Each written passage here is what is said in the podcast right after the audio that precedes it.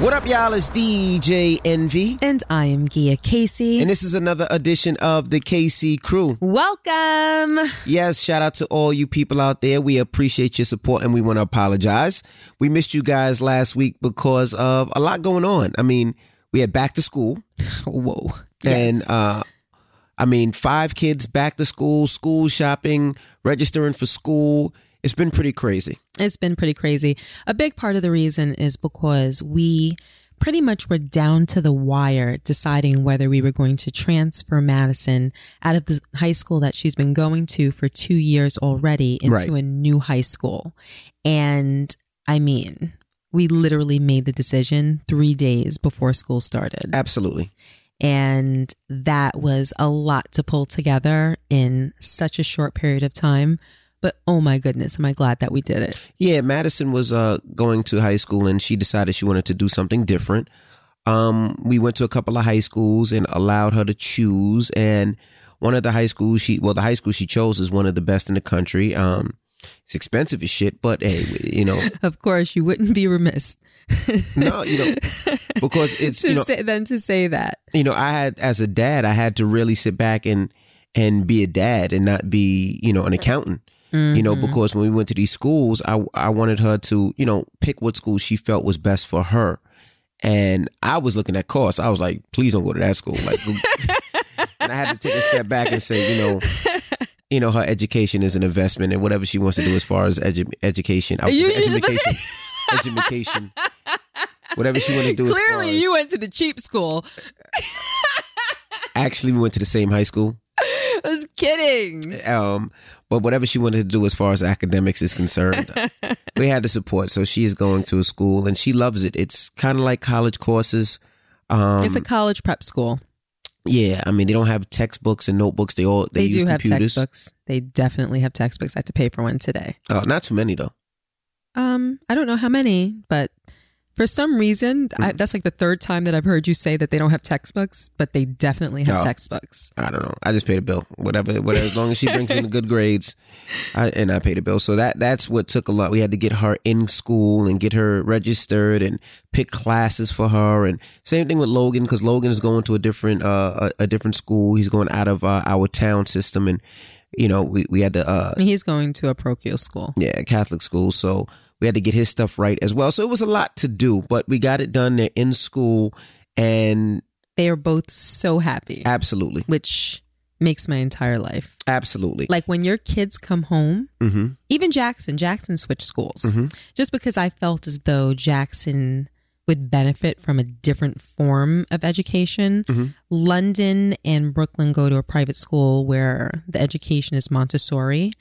Logan and Madison also went to a Montessori school, but we thought that Jackson, because he's so into everything and he's so friendly and he moves around the classroom like a butterfly, I wanted him to be able to maintain his focus. So I wanted him in a school where the teachers are pretty much directing him and what he should be paying attention to and Right. what he should be working on. So we transferred him to a different school with a different system as far as teaching is concerned. London and Brooklyn remained in Montessori. Logan transferred to a Catholic school, and Madison transferred to a private school. Mm-hmm. So there was a lot going on. Logan's in uniforms now. Right. London had her first day of kindergarten, so she's officially in a uniform now. So mm-hmm. she's completely stoked mm-hmm. over it. But Jackson, it made me feel so good. He came home, he was like, Mom, I love my new school. Right. And he really enjoyed his previous school as well. But he's like, I love my new school. I'm having so much fun. So that No. just made me so happy. That's great. And to all the parents out there, let me just tell you, you know, I necessarily didn't believe or even think about changing my kid's school. It was one of those things where, you know, you're in school and if you don't like your teacher, if you don't like your class, suck it up. suck it up and deal with it. And that's what I really thought. Why?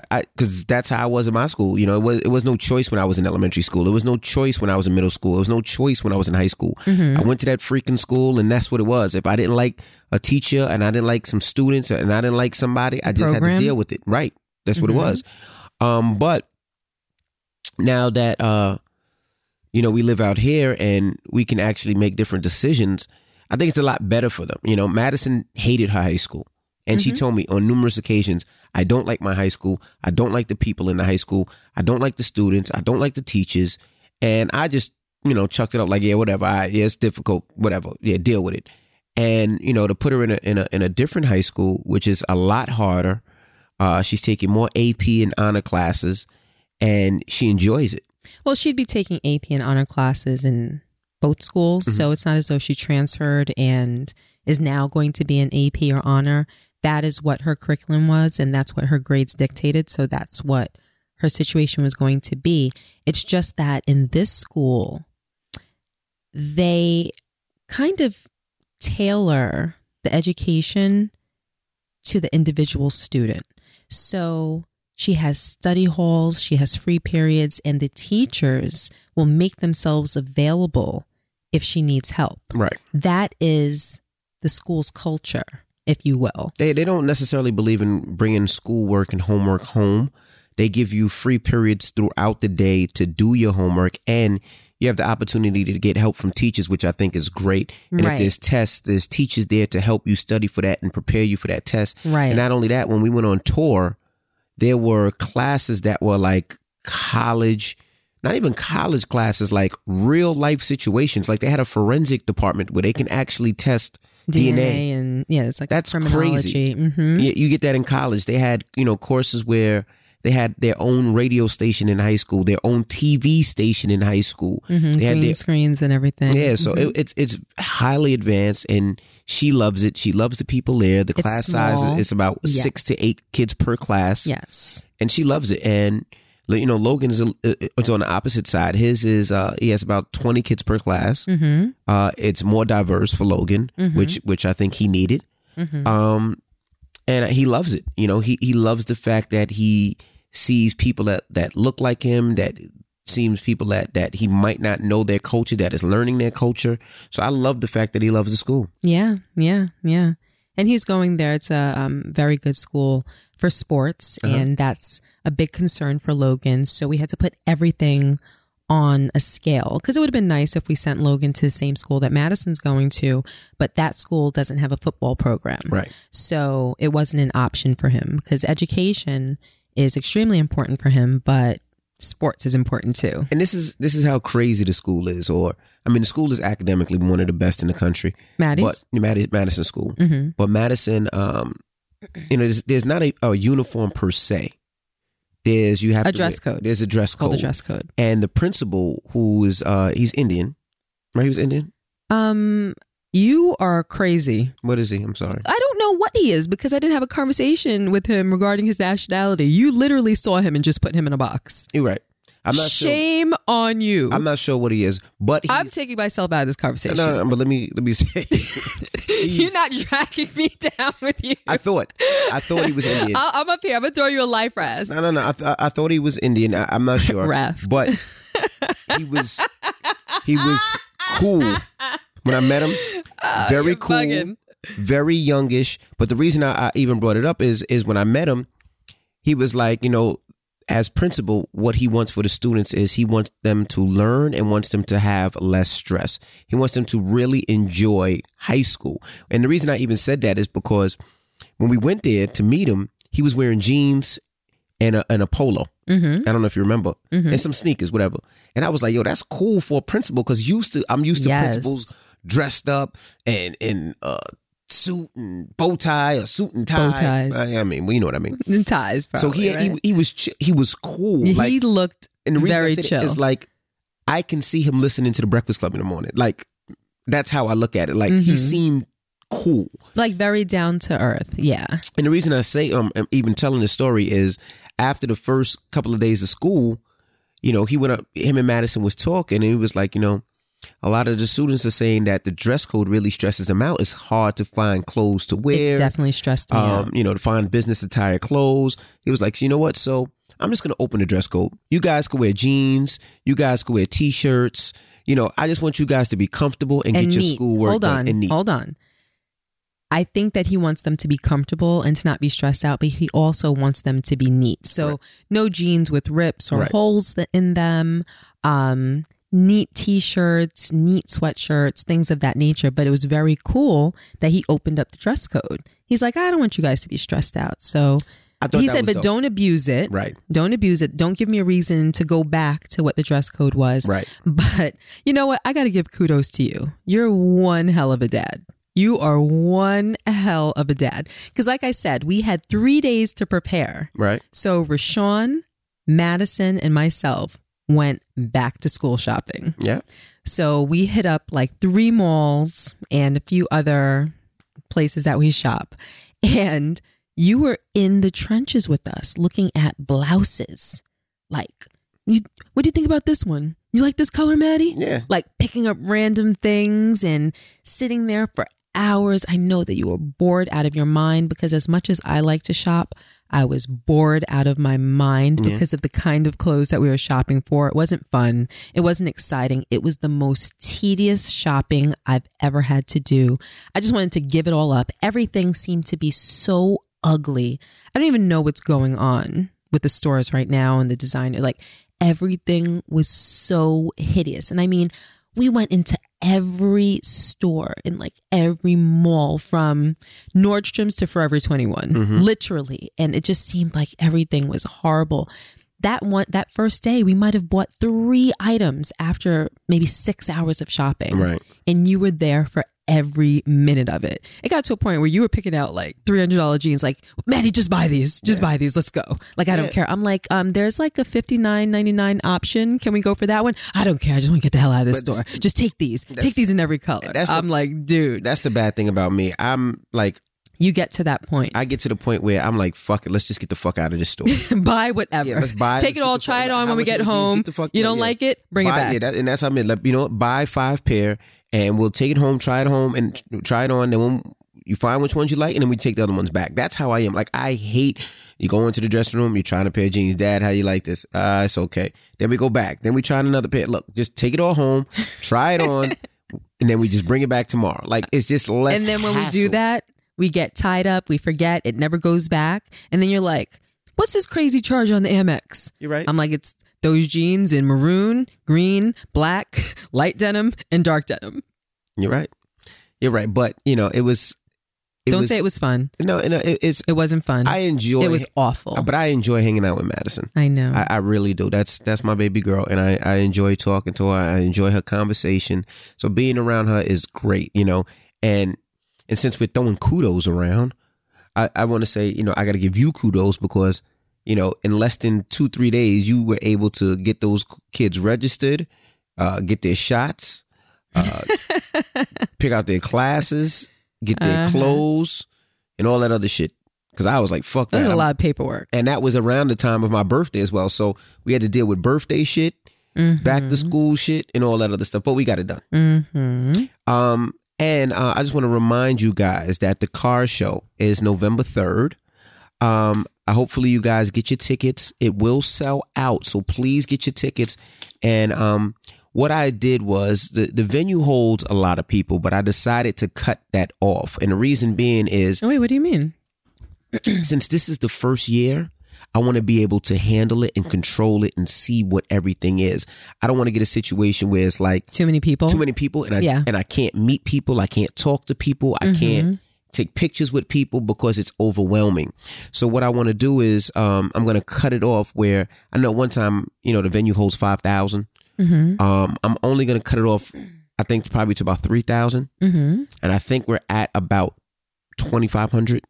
Mm-hmm. Um, and I think I'm gonna cut it off at three thousand. And and I know we have you know two months left, but the reason being is like I said, I want to be able to meet people, talk to people. If people have questions about cars, Yeah, you don't want it to be take pictures, congested. I don't want it to be too crazy, too congested. So Mhm. for the first year, I'm gonna cut it off.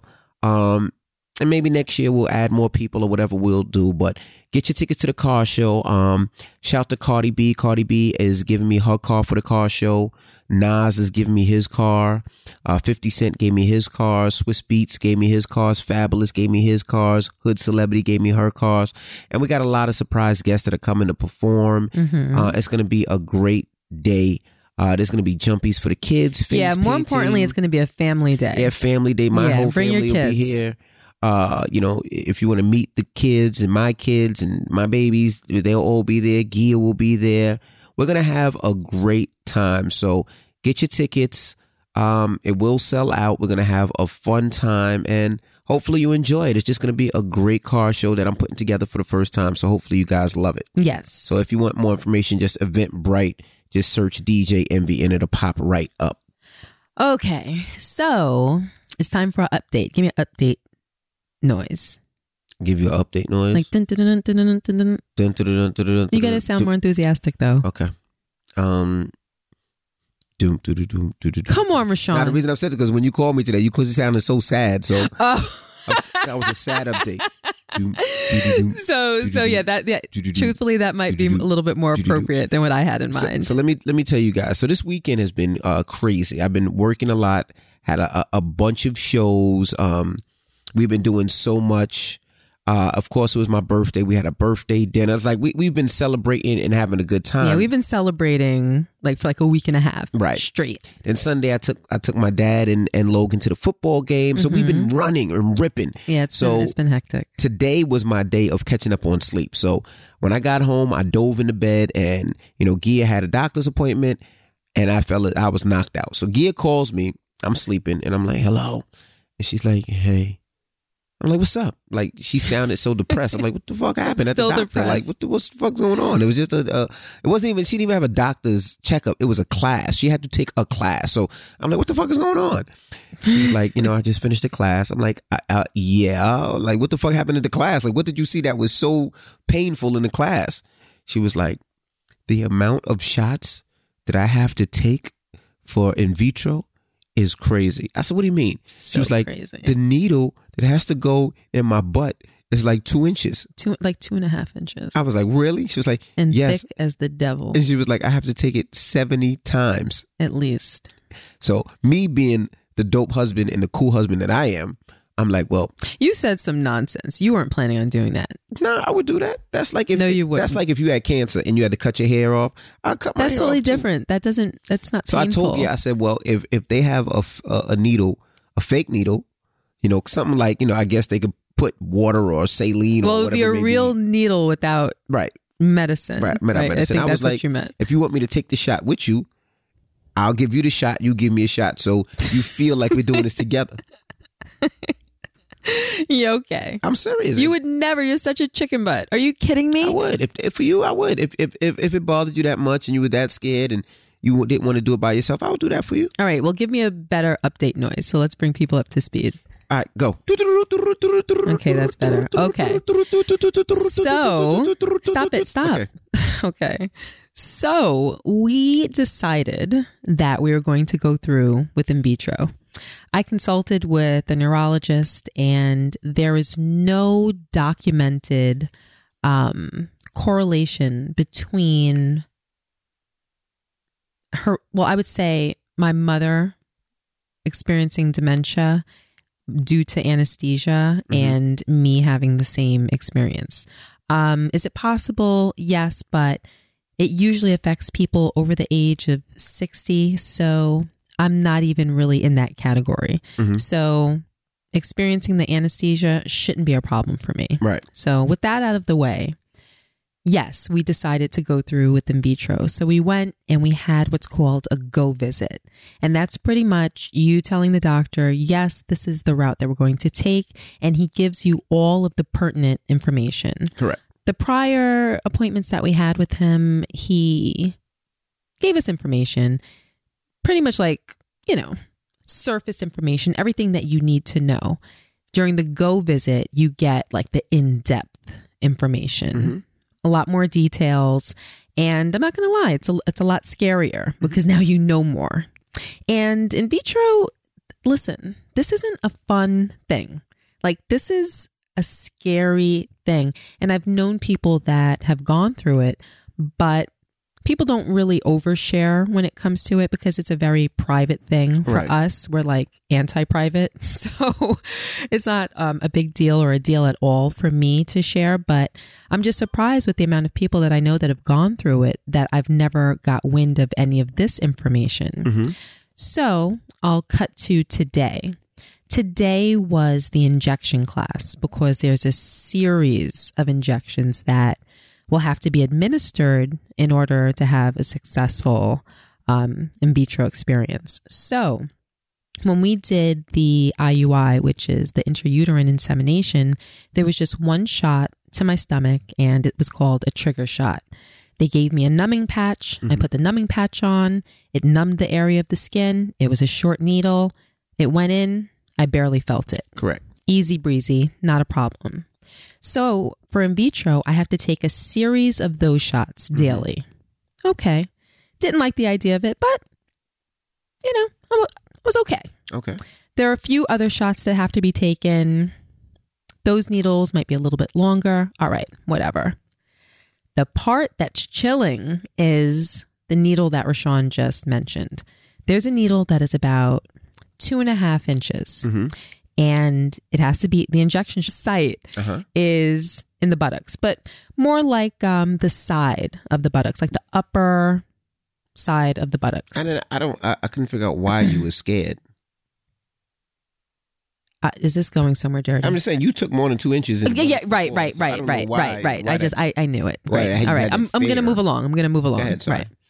So, um, it has to go there. And that's just that area seems as though it's going to be so painful.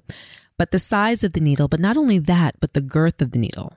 The needle is a thick needle. Mm-hmm. And the reason why it's so thick is because of the product inside of it. Okay. Long story short, when they retrieve the eggs from my body, they're going to be removing progesterone. So this progesterone has to be put back into my body. Mm-hmm. So there's one shot of it. And then if I get pregnant, I have to take this shot in my buttocks every day for 10 to 12 weeks. Woo! Alternating cheeks. That's about 70 shots. Alternating cheeks. In your ass.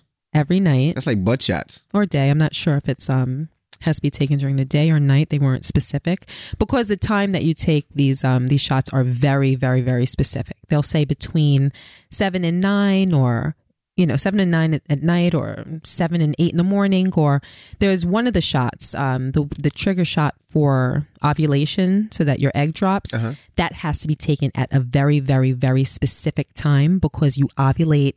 I think it's 34 to 36 hours later. And you have to be in that office an hour before that to prep.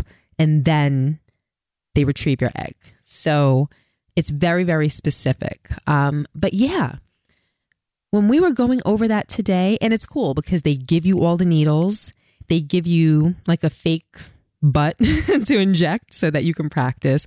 They give you um, a smaller little uh, sample of fake skin for you to practice on. Mm-hmm. So you're re- you're looking at these actual needles and you're feeling it and you're looking at the size. And I'm one of those people that I can have my blood drawn. It's not a problem. But when I sit down in that chair, I just look in the opposite direction. I don't want to see the needle. I don't want to anticipate. I don't want to think about it. And I'm sitting there playing with these needles. I'm touching the needles and I'm just like, wow. Like this is going to hurt. So the progesterone has to be mixed with an oil. So if you know, and I'm sure you guys do, when blood is drawn, when mm-hmm. you have to get a needle and blood is drawn, it's a thinner needle, doesn't hurt as much. But when you get a shot, it hurts a lot more because a product, product is being dispensed into your body. Mm.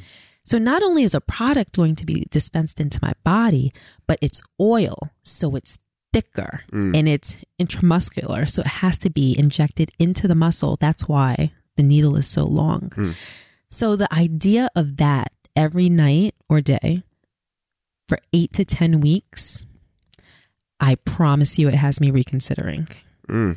It has me reconsidering. I mean, it's a lot. I'm and I called you, but you were in the middle of sleeping. So I didn't want to keep you with my fears and concerns. So I mm-hmm. let you mm-hmm. go back to sleep.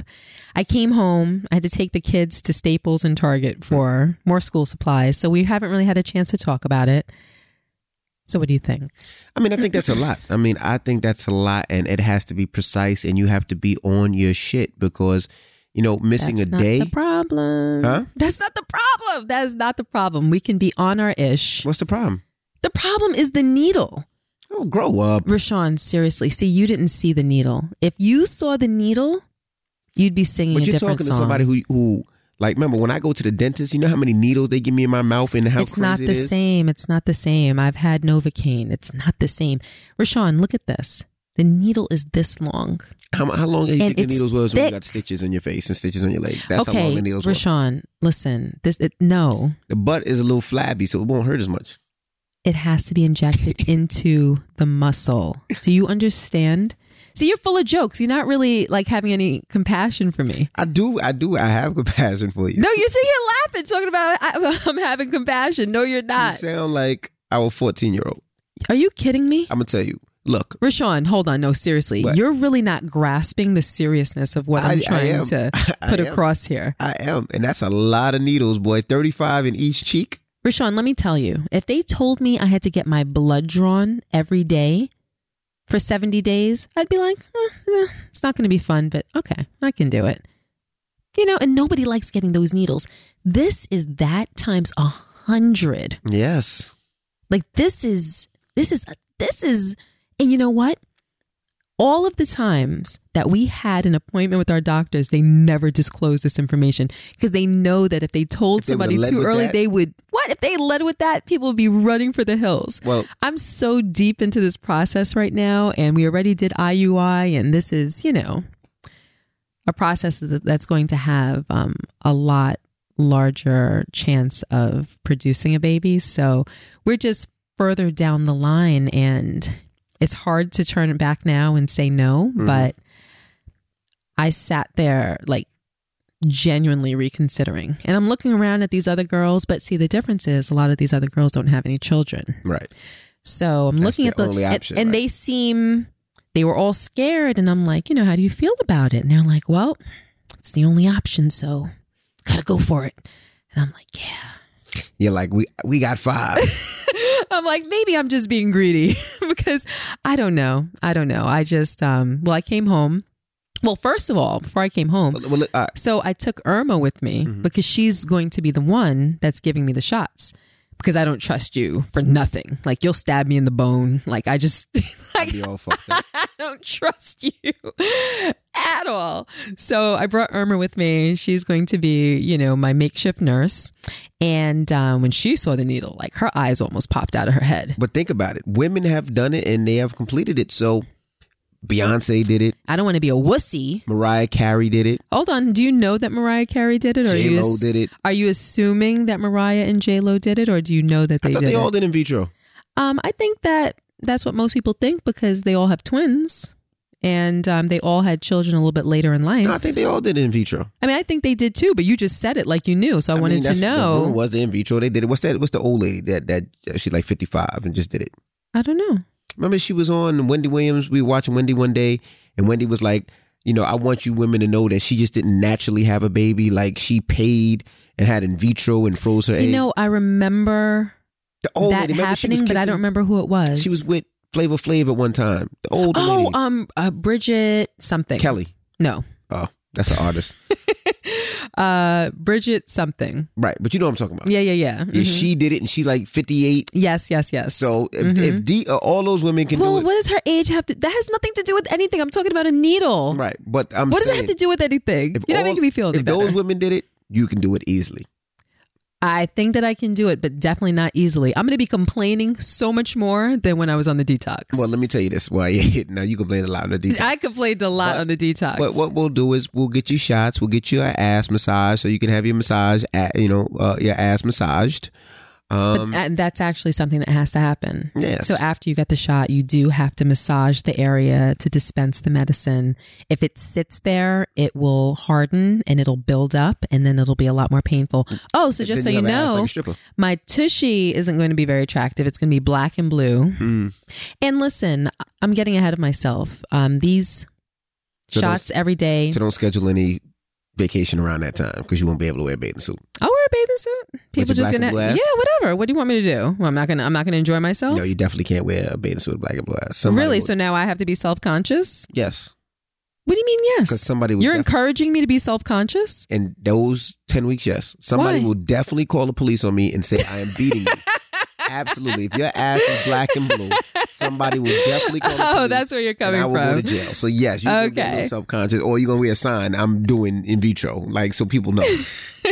but uh, you Um, can do it. But I'm- wait, wait, I'm- wait. I'm getting ahead of myself. That is um, the shot every night for 10 to 12 weeks is if we're lucky enough to conceive and to be blessed with a pregnancy. At that point, you need to take the shot every night to keep your progesterone level high because a high progesterone level is necessary to maintain a healthy pregnancy. If you don't, there's a chance that you miscarry. And there are other ways to get the progesterone in your body, but they're not nearly as effective as the progesterone and oil shots. I mean, I, I, you know, it's gonna be tough. It's gonna be difficult for you, but so, I'll be supportive. I'll be in your corner. I'll be massaging your ass. And like I said, if you ever get to the point and you feel like you're alone, if I got to take a couple of those shots in the ass for you to make you feel like I'm with it, um, no, just be really friggin' nice to me, okay? I'm not going to be a happy camper. I will. I'll put I the- am telling you. I'll put the and they told me that I'm going to be hormonal. That- You're hormonal anyway. That is not true. Why are you saying seat- stuff like that? I'll put the toilet seat down for you every night to make you. oh, sure. now hold good. on. Now you want to you want to throw that in here? But I'm just telling People, you. let me just tell you. Before this, I, I told we had to wait like an hour before we even turned these mics on because we were throwing each other attitude. No, you. Were we got attitude. into a big argument Nope. about him not putting the you were toilet seat down. yourself. I wasn't arguing.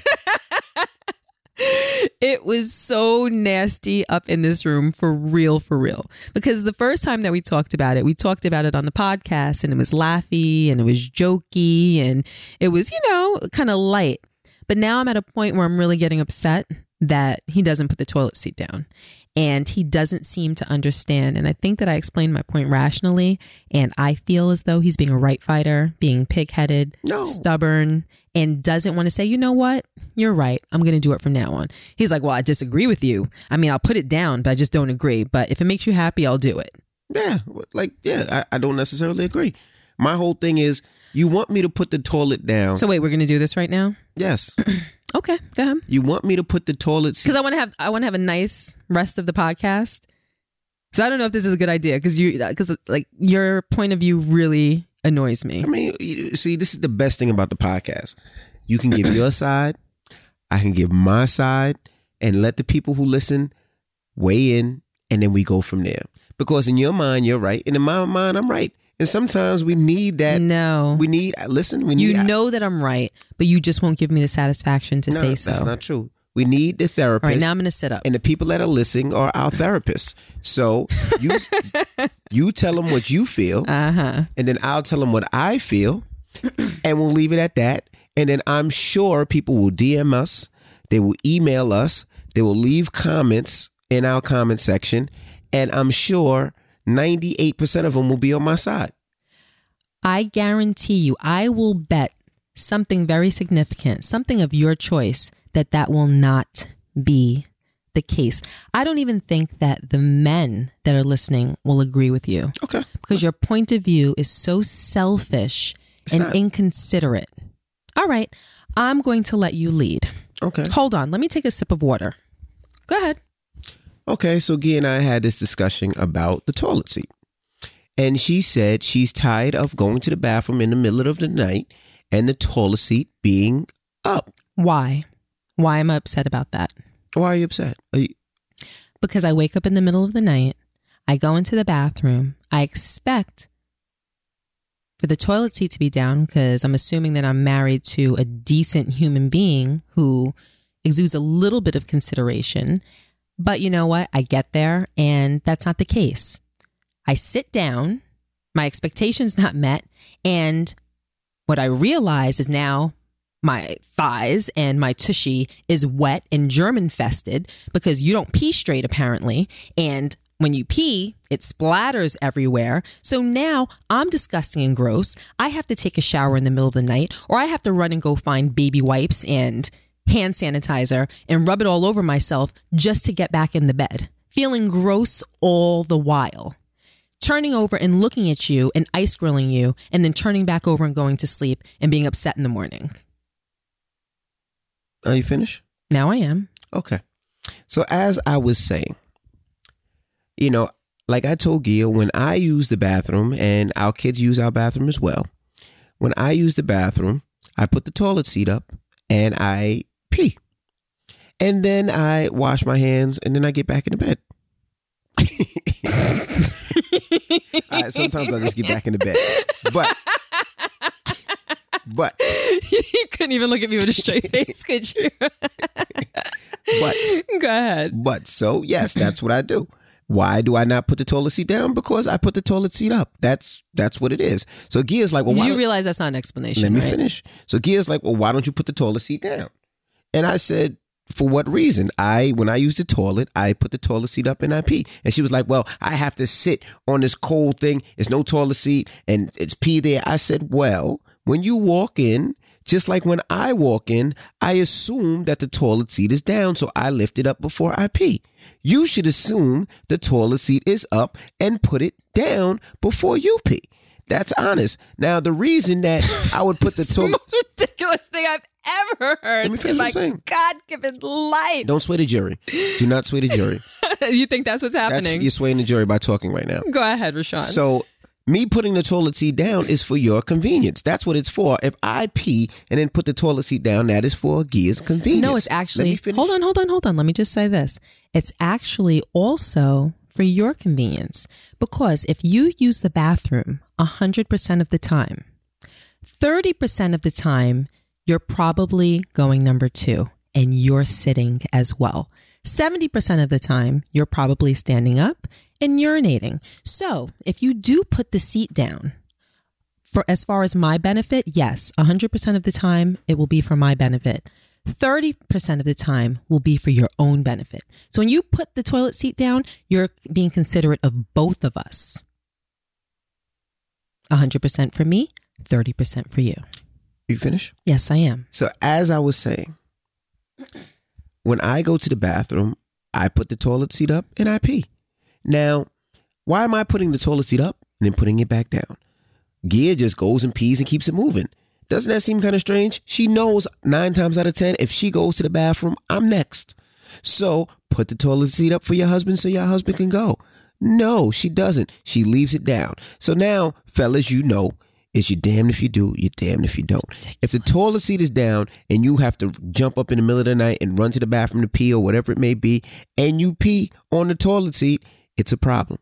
If you lift the toilet seat up and you pee in the toilet like you're supposed to do, it's a problem because you don't put the toilet seat back. What is it? No, I shouldn't have to fight and go. No, I put the toilet seat up when I pee. I get back in the bed. If you have to pee, just like if I go to the bathroom, I make sure the toilet seat is up. Why? So I don't pee on the seat. You should do the same. When you go to the bathroom, you should make sure the toilet seat is down when you pee. That's it. Why does the man have to put the toilet seat up, put the toilet seat down? And yes, your highness, whatever you want. You want to sit there? No, I pee. When you pee, you put the toilet seat down. That's like, so is it, is it worse Are you trying I, to convince yourself or No. you trying to convince everybody else? it's taking everything in me to remain silent while you speak. you speak. try to sway the jury? I'm just telling you. Okay. It's like if I go to the bathroom, why don't I put the lid down and everything? Is there a problem if I put the lid down? I don't even know why you would say that because that doesn't even make sense. Is there exactly? So when I pee, I leave the toilet seat you know that didn't make sense. You say It's exactly. okay. Say your side because I'm finished with my side okay. and I'm right. Okay. It's not about you. It's not about everything. now is not this about might you, be Your Highness. this might be a little disgusting, toilet seat up. but I'm going to reiterate the conversation that we legitimately just had before we cracked these mics. Okay. First of all, when I use the bathroom, and when I'm sure all females use the bathroom, it's in a sanitary way because our anatomy is different than yours. Mm-hmm. When we use the bathroom, everything is deposited in the toilet and there's no problems. Okay? When men use the bathroom, they stand up, they're higher. Sometimes your aim is off. Because you're higher, when your urine hits the water, it splatters. So you lift the toilet seat up, it splatters. When you clean a toilet, the most disgusting and filthy part of the toilet to clean is the part of the toilet that's exposed when you lift up the seat. How would you and know? it's be- because I've cleaned toilets. When's the last time you before. cleaned the toilet? I mean, it's been a while. Okay. But I have certainly cleaned a thousand plus toilets in my life. Okay. And it is the nastiest part of the toilet. You think It is. you haven't cleaned toilets in a long time? Like I said. When's the last time I cleaned the toilet? Are you kidding me? I'm sorry. Thank I cleaned you. the toilet last week. Can you please be quiet? Go ahead. Thank you. So, for two reasons, it's unacceptable that you leave the toilet seat up. Number one, I can easily walk in, expect for it to be down, sit down, and then be exposed to your pee pee splatter, which is gross and disgusting. Stop expecting it. That's number one. Number two, let's say that I don't accidentally sit down on it. I shouldn't have to turn on the light, look down, and see whatever disgusting mess you left behind when you use the bathroom. I just shouldn't have to see it and then have to go a step further and clean it and then put the toilet seat down. That is not my job. If you make a mess, it is your job to clean up behind yourself. And you don't because you think that somebody else is going to come behind you and do it. So, for those two reasons, and when I said it might get a little disgusting, we went back and forth about this for about 10 minutes. And the only way that I could get him to, I think, relatively understand by using an analogy, I said, that's the same thing like if I use the bathroom and I drop a tampon in the toilet and leave it there. That has And you get up in the middle of the night and you go into the bathroom and you flick on the light and you have to see that. It's not the same. It is the same. It's something that's disgusting that you shouldn't have to witness. You're moving a goal line. I should have enough consideration to make sure that the toilet is flushed. If I say to myself, using your logic, eh, what's the difference? I mean, he could just reach over and flush it just the same, same way that, the same. the same way that I could. Go ahead and do it. it's not the same. It's the same logic. That's not. It takes the same amount of energy for me to reach that's not the same over. You trying to sway the jury? I'm not going. Okay. It takes the same amount of energy for me to reach over and flush the toilet as it takes for you to reach over and flick the seat down. If you don't do it, it means that there is just a lack of consideration and a certain dose of selfishness that you are putting out there. And by you telling me that you don't agree with me, it just, it doesn't even make sense, RaaShaun. It doesn't even make sense. I would not leave a filthy mess behind for you to look at and witness, let alone for you to sit upon and then try to tell you that my way of thinking is okay. So I would not do that. you're the queen, and you just want the toilet seat down every time you go, and you're not going to lift it up when I have to go in the middle of the night. You just want to sit on your seat, and that's what it is. I'm actually being considerate of you because 30% of the time you're probably going to have to sit down yourself. We need two toilets. We need, and, and We definitely we're- need two toilets. our house But right that's now. not the point. toilet, That's not the bathroom, point. 'cause I don't want to fuck. I want you to tell me that you absolutely see my point of view. If you don't, that just means that you're being stubborn. I- I don't, but- but this is what yeah, I of said. Of course you do. This is what I of said. Of course you do. Let me finish. Because if you don't, then you're telling me that you think it's okay for me to come in and look at your filthy mess. No, I didn't say that. And you think it's okay for me to sit on it. It's even more okay for you to put me in a position to experience that. No, I didn't say that. I said I don't agree, but I will put the toilet seat down because it makes you happy. But that's what I just said. That But you don't I agree feel- with me. But I feel like if I use the bathroom in the middle of the night before I pee, I make sure that toilet seat is up. If it's pitch black, if it's dark, if I gotta pee, if I'm drunk, if I'm high, if I'm what if I'm on one leg, if my foot's falling asleep, I make sure the toilet seat is up before I pee. And when you go to the bathroom at night, whatever it is, if you're drunk, if you're a foot sleeping, if you're on one toe, if one arm works, you should be like, let me make sure this toilet seat's down before I pee. We got five kids. Wait, what are you? What? I should make sure that the toilet seat is down before I use the bath. That doesn't even make sense. Yes, you should. Yes, you I should. do make sure it's down. I I use the bathroom with the toilet seat down. What are you talking Then about? if that's the case, then we wouldn't be arguing because you said there's times you sat without with the toilet Wait, seat. up. I, I don't understand what you're saying. You're saying that I should go in, and if you leave it up, I should make sure that it's down. Before you That's what pee. you mean. Go ahead. And that's what I feel. And you know, you said your side, I said my side, and we'll see what smart people. Smart people are going to think that you're a disgusting bleep. No, smart That's what people they're going to think. smart people are gonna and they're feel gonna like- think that you're smart selfish. people are and the like idea with me and, and the idea that you think that after I use the bathroom, I should put the toilet seat up for you. For You the think- se- hold on, excuse me. Let me finish. for you? the seventy percent of times that you might be standing up to use the bathroom is utterly ridiculous. right, don't sway the jury anymore. You said your side. I Let's sure wait. did. We'll get instant reaction in the next couple of days, and I'm sure the majority of people will be like, "Envy, you're fucking right." no, Your even the men are going to be like, "You are so nasty." Eartha Kitt in Boomerang, Marcus, baby, like you're a fucking queen, and they like I'm a gonna bleeping queen. think- I, s- I do- I said like a fucking queen. What? Go ahead. What? That's what they're gonna feel like. All right, go ahead. But anyway, but we'll see. Mm-hmm. We'll see. Um, and again, you can uh at me, you can DM me, and just do me a favor. if you DM me and I'm right, at her as well. So DM both of us together because she's gonna think that I'm lying. Listen, if you leave comments under a picture, I just want in all caps, Gia, you're right, with a bunch of exclamation marks and a bunch of like target emojis and 100 emojis and check emojis. I want all of that so that he can't miss it. Okay. So I can screenshot it during the day and send it to him. Okay, and if you agree with me, what I want you to do is I want you to go in Gia's comments and put the shit emoji, like just the shit emoji. No, no, no! Like the rain, the rain, the, the um, the shower head emoji Oh, no, for the P, for the either or the shower head emoji, for or, or the or the water drop emoji. either or water drop or the shit emoji. No, people, if you agree with me, please spam his timeline. Okay. Goodbye. Today's podcast is brought to you by Ritual. Ritual is the only vitamin you need, filling the gaps in your diet with the best ingredients. Ritual's essential for women is vegan, sugar free, non GMO, gluten free, and allergen free. It's made in the USA without synthetic fillers or colorants. Ritual is subscription based, delivered to your door, and only costs $30 a month.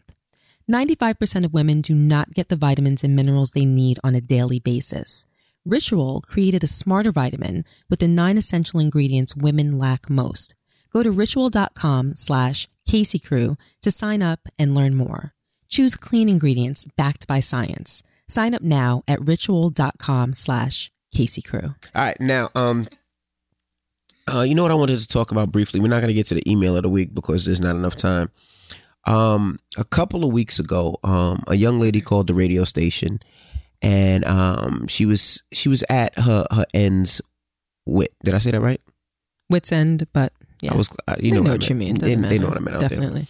And long story short, she was with a man, and the man was physically abusive. He was mentally abusive, and um, she was trying to get out the relationship. And she finally got out the relationship, and it was weird because she felt like now that she was out the relationship with this man, that she's been in a relationship with over ten years, she didn't know what to do and felt alone, and wanted to kill herself.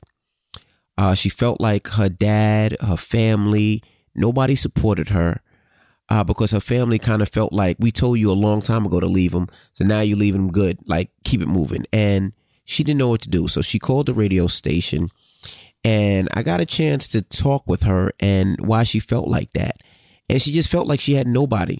She felt like she had nobody to talk to.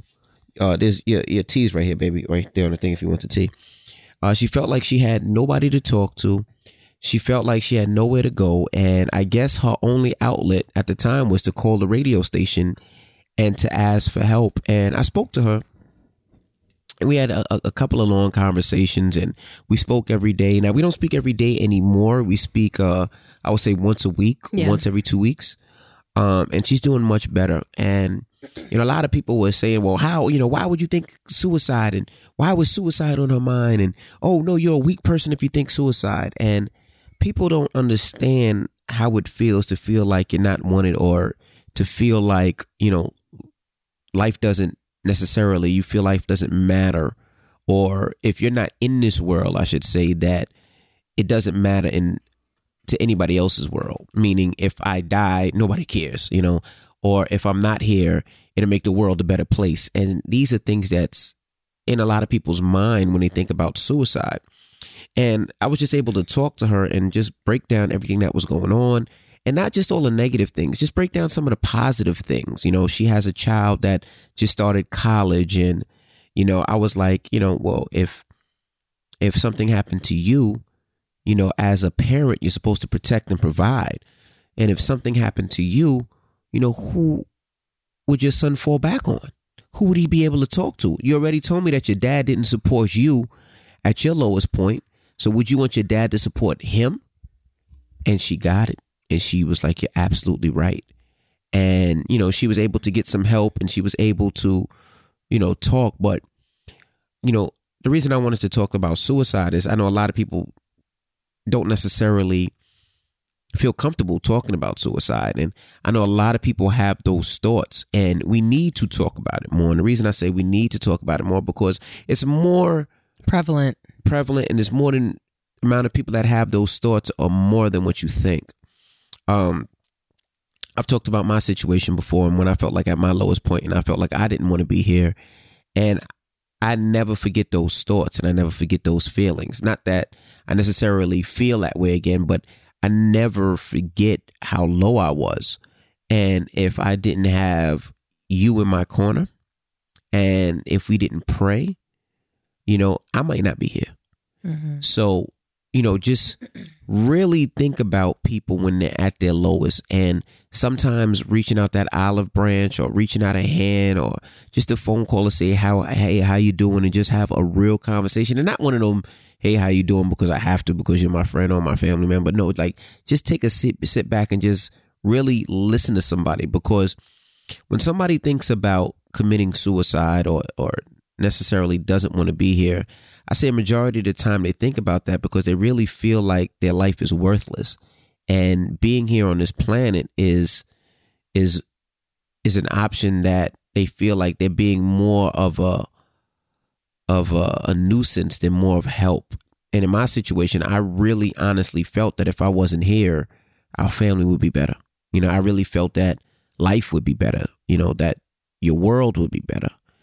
Um and that was really in my mind and I and to this day I always think like, you know, I feel like it's the devil on your right shoulder, like telling you this information because mm-hmm. they want you to take your life, you know?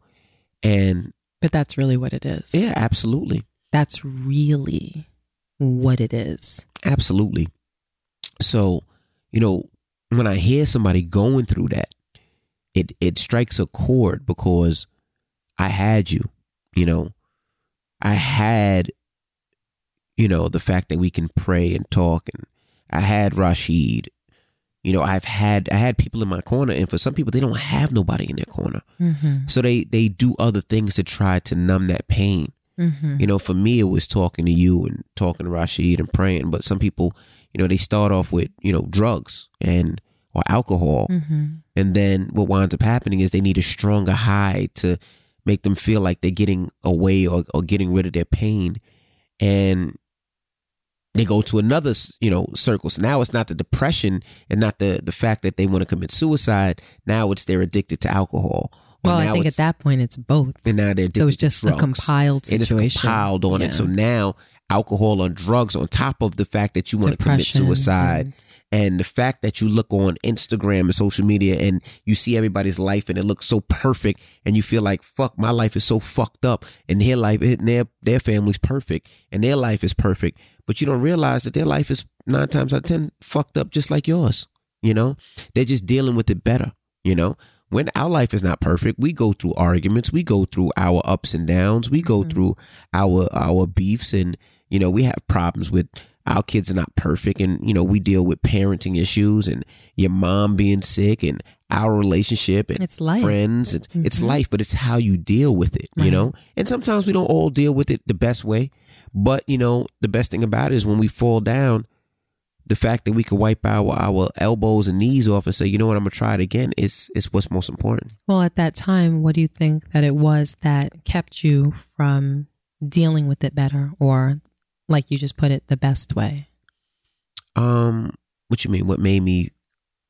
What prevented you from seeing the brighter side. What what do you think it was that convinced you that your life was worthless at that point? I just think um because there's so much it was like um because you know despite especially at that time despite your flaws you were always such a valuable person in so many ways and to so many people so to go off the deep end to such an extreme confused me a little bit. I, I think it was one of I came to understand more, obviously, but I'll never fully understand because those thoughts weren't running through my mind. You can only understand as much as you can understand without being in that position yourself. It's kind of like this, and and this just popped in my mind. Let's say I'm a football player, right? Mm-hmm. And I've been training and practicing all my life, and I get drafted to the NFL. Mm-hmm. And the day before I sign my contract, I get hit by a car and break my leg. Mm-hmm. So now everything that I worked so hard for and trained for, and now it's Mm. that time to sign that deal, I break my leg and I can't. Mm-hmm. So now the NFL doesn't sign me and they say, you know what? We're going to wait until you get back to being 100%. Mm-hmm. So then you spend the next two years training yourself to get back to what it is. And during those two years, you're not really working. So you're living check to check. If there is a check, you can't pay your mortgage. You can't pay your car note because you're expecting that big payoff because you worked so hard for the NFL. Mm-hmm. And then when the two years is up and you go through training, they say, you know what? You know, we appreciate you, but you're just not fast enough for the NFL. But two years ago, you were the fastest person in the country. Mm-hmm. But because that car hit you and you broke your leg, you lo- you lost everything you think, everything that you worked for for since you were not for since you were five years old. It's all down the drain. Your dreams, your accomplishments, and life is over. You feel, Mm-hmm. and that's how you feel. You feel like you just broke your leg, and not only did you break your leg, your break your leg, that that broken leg makes it seem that your dreams are done and over. Mm-hmm. And that's what it feels like. It feels like your dreams are over and there's nothing more to live for. It's like I mean, everything that's just that's just how you felt. everything I worked so hard for and to build and that you wanted in life, you destroyed. And you destroyed, you know, because of you. That's how I felt. So you kind of felt like you didn't get hit by a car; you jumped in front of a car. Or, yeah, or I was riding my motorcycle that I shouldn't have been riding and I got hit by a car. Mm-hmm. If I'd have been driving my car that day like I should have been, if, if I'd have got hit by that car, I would have been protected. If I would have been doing the right thing, I would have been protected. Mm-hmm. But but since I wasn't, I felt like I didn't want to be here. Like it wasn't worth it. And not only that, it's that pain of fucking up and then the pain of seeing the people every day that I affected. mm-hmm. You, you know what I mean? I do. So that's how I felt. And that's how I think most people feel when they get that feeling. It's the feeling of failure and the feeling of what they think the people around them, how they look at them.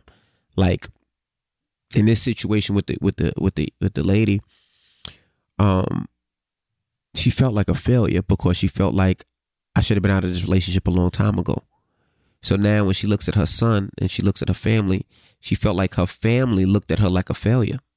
Like, Mhm. you know, and she just felt like she didn't want to do it anymore. So that's that's the mind frame I would say of a majority of people that wanted to commit suicide.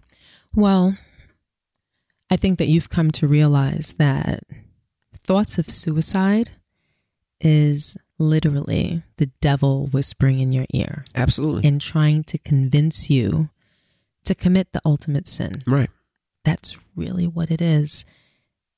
Our demise is his greatest trophy. That is the ultimate achievement that he can accomplish. Absolutely. And for people that go through with it, they've fallen for it. Mhm.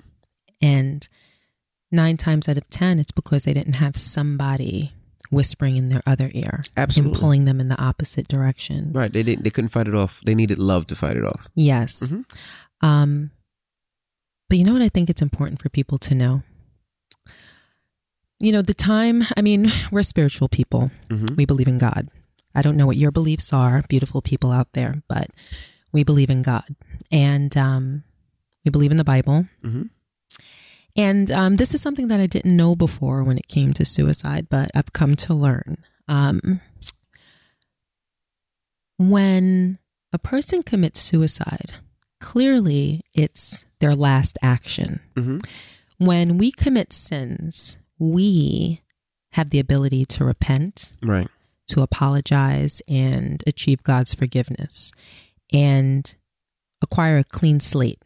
And even if you mess up over and over and over again, you sin over and over again, as it's told murderers, liars, cheaters, if they repent and they are truly and heartfully sorry, they can achieve God's forgiveness and have a clean slate, slate and still earn a place in heaven. Mhm. That's what we're taught.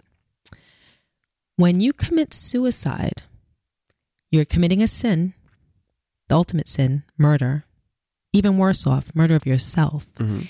And there's no opportunity to repent. Mhm. There's no opportunity to regret, to say, I'm sorry, to make amends, Mhm. which means that people that commit suicide aren't given the opportunity to go to heaven. Mhm. And that's the saddest thing to me. Anytime I hear about a suicide that's happened, it breaks my heart because what I've learned is that that person isn't in heaven. I don't. I don't. And I'm not, uh, you know, uh, people know. may agree, they may not agree. Right. There are a lot of things that the Bible talks about that Christians choose to believe or Christians choose not to believe. Right. There's a laundry list. And I wouldn't say I agree with that. And the reason I say that is I know my God is a forgiving God, hmm and even at that stage, knows that my mind might have been manipulated by the devil, and I can't see that my God not knowing that and not understanding that, not necessarily forgiving that and and giving another chance. I don't Mhm. know, but that's how I feel. I hope that that's the case. Mhm. You know, none of us has Godspeed though. right. You know, can't call him and ask. Mhm. I just know what is taught in the Bible. Uh huh. And um, like I said, people agree, people disagree. You have people that say, well, the Bible was written by man. Right. The Bible must be flawed in certain ways. Mhm. I'm hoping that that's a flaw. But, you know, I consider that it's not. I hope that it is. And that's one of the things about suicide that breaks my heart. Absolutely. So I'm saying that, and I know it's heavy, but I'm saying that for people that may be listening, that may be in a low place, I want to give them something else to consider. Because, like I said before, our time on this earth is a blurb in the greater the greater scheme of eternity Correct. You know, I think that we spend a teeny tiny amount of time alive on this earth and eternity in heaven if we make it there. You know, like I, I feel like heaven is the payoff, you know, and it's like your time on earth here was your test to determine where you spend the rest of, you know, your spiritual life in glory or the opposite, you know? Um, so this, the decisions that we make here are so important Mhm. You know? And i think that that is um, a dreadful mistake. And not even for the reason that i'm mentioning just the end of a life for any reason is the most dreadful of circumstances. So that's just something else that you don't hear people talk about. I never heard people talk about that until you were going through your situation and um, it was something that i was taught and that i read about and that it was something I had to consider for you. And you know, I mean, we've talked about that tens of times, Right. you know, um, but it's something people need to think about. Absolutely. So, you know, I just wanted to put that out there that if there is somebody that's going through it that seems depressed, reach out to them, give them a hug, give them a kiss, and just try to be there. I mean, it might be difficult. You might not understand where they're coming from, but just try to be an ear and listen. But you know what, babe? And I, I don't know. I, I feel this all the time, like, like all the, every day, every day, every day, in some way, shape, or form, it's part of my day. I just feel that people have to be better people. Mhm. You know, a lot of the things that um, people that are depressed and people that are lonely and have despair, part of the reason is because people around them, people in the world, people that don't personally know them, people on social media, maybe people at their jobs, maybe their friends, their family, people can be so mean and heartless. Yeah. And people oftentimes don't care about other people. People are so, they can be so selfish and so cruel. And sometimes you have no idea the effect that you're having on somebody else, especially if that person doesn't show it. If that person doesn't show it, but yet they're going home and they're hurting, Right. they're crying, they're in pain. Mhm. You know, the person that is causing that may never know. We always have to be mindful of the things that we say, even if the effect of what we say may not be evident. Right. We need to find it in our hearts to be good and to see the beauty in other people and strive to do the right thing on a daily basis. Well, let's see. The problem is, is, and this is the bad thing. We're now starting to see, starting to see the effects of social media on our kids. You got to think. You know, when we grew up, there was no social media. So now that you know, I think uh, Instagram and Twitter and MySpace has been around for, I think over fifteen years now. MySpace, yeah, long. Yeah, I, I think I, I'm not sure, but now you're starting to see the effects of of social media on our kids, and you know, social media is the devil, absolutely positively. And the reason I say that is, you know, you have people on social media who just want to be mean, mean and nasty, and they don't care what the effects are. They think it's funny, but you know, these things that they're I saying don't think to they people, think it's funny. they do. That's, That's but that no, that's, That's not. So you're missing it. That's not why they do it. People that are deliberately mean, especially on social media, they do it from a place of insecurity. I know they say hurt people hurt people, but I Hmm, also I'm not. No, no, no. I'm not even talking about hurt per se. I'm talking more about insecurity. Yeah. For instance, I'm a secure person. Mhm. If I'm scrolling through Instagram and let's say I don't like someone's outfit, it doesn't affect me. It's not part of my world. They're not trying to force me to buy their outfit. For instance, a silly example, but it's true. They're not trying to force me to buy their outfit. Their outfit has zero effect on me. right. So I don't care because I'm secure. If there's something about that person that I envy or that I admire and it upsets me because of my insecurity, because I don't possess those things, I might leave a negative comment. Mhm. That's why I think that a lot of people go for the jugular on social media because it makes them feel a little better. And we've all been around people like that. Right. You know, you're hanging out with your girlfriends and a pretty girl walks into the room and you might have that stupid friend that's going to find the one nasty negative thing to say about, oh, she's pretty, but her, her knees are knobby. Bleep, what, like, what is your problem? Right. Like, you just can't say something nice about somebody or not say anything at all? Right. See, And if her knees were knobby, why the bleep do you care? Does it affect you? right. But a lot of times it's it's it affects a lot of people. Like you look at people's comments and I think a lot of it is because, you know, people don't have to be face to face with people. There's no repercussion. It's it's of like course, it's easy. right, but that's the problem. It's like You get your rocks off and there's no recourse. Right, and that's my problem. Like I and I hate and not that I are, are you know not that I'm saying violence is the key, but sometimes I feel like some of these people get punched in the fucking face and they'll stop because they know that if I say something nasty, it's gonna catch up to me. Well, I mean, And it doesn't was- even it doesn't even have to be about being punched in their face. If there was Yeah. any form of consequence, then people would fall back on their actions. Right. That's just human nature. Right, But And- if you can, like I said, get your rocks off and feel as though you insulted the person, you got to them, you hurt their feelings, or even if the person didn't read the comment, but that other people are, maybe now other people, you've spread a little bit of your poison, like you did your job for the day. Right. And now you feel good. Do you see what I mean? And it's so sad because, like, we're grown, you know? Um, I think that like as you get older, you have more tools to work on your security mm-hmm. and your self-esteem. I think the older we get, if we're lucky, you know, the less we give a bleep about things. You know what I mean? Right. Like, you know what? My freaking big toe is like really, really big. And you know what? There's nothing I could do about it. So F it. I'm gonna wear these open toe shoes and not give a shit. right, Do you see what I mean? Like when you get older, you might you might acquire that. right, But when you have teens, I mean, forget about even younger. There was a 12 year old girl, if I'm not mistaken, recently that committed suicide that we learned about. And it was, I think, in large part because of social media. But our tweens and our teens, they're not as well equipped right.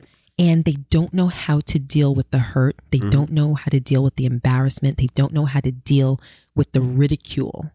And it leaves them feeling hopeless. Right. And that that's that fragile place to be in. Like when you feel hopeless Right. and you feel like everybody's against you and you Right. feel like you can't climb out of that hole and it's like someone's at the top someone's at at ground level with a shovel just throwing more dirt on you Right, throwing more dirt on you you just want the pain to stop Mhm. and you just want to end it and you can do it in seconds if you choose to Absolutely. do you know what I mean? So that's why I just, like I said, daily, I just feel like you just see so much evil on a daily basis. And sometimes I ask myself, like, why is it so hard to just be happy for other people? Why Right. is it so hard to be nice? Why is it so hard to give somebody a compliment?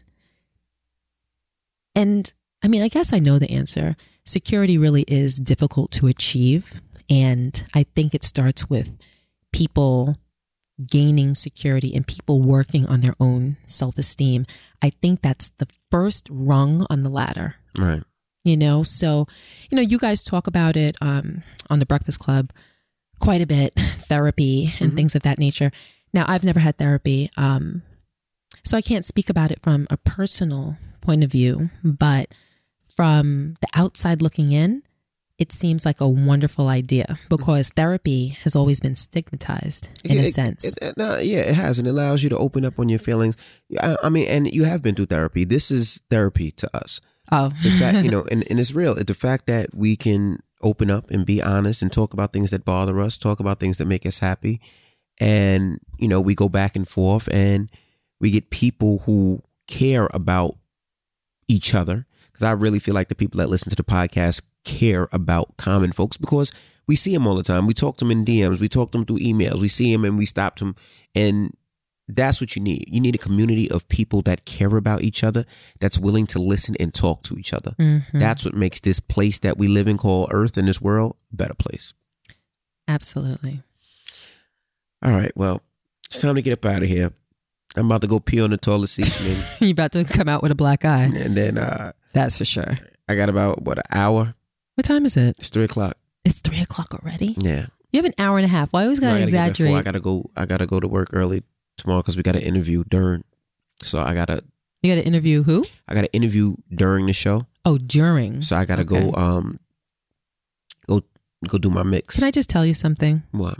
So, people, today I'm wearing the headphones. RaaShaun usually wears the headphones. So I said, you know what? Let me wear the headphones today.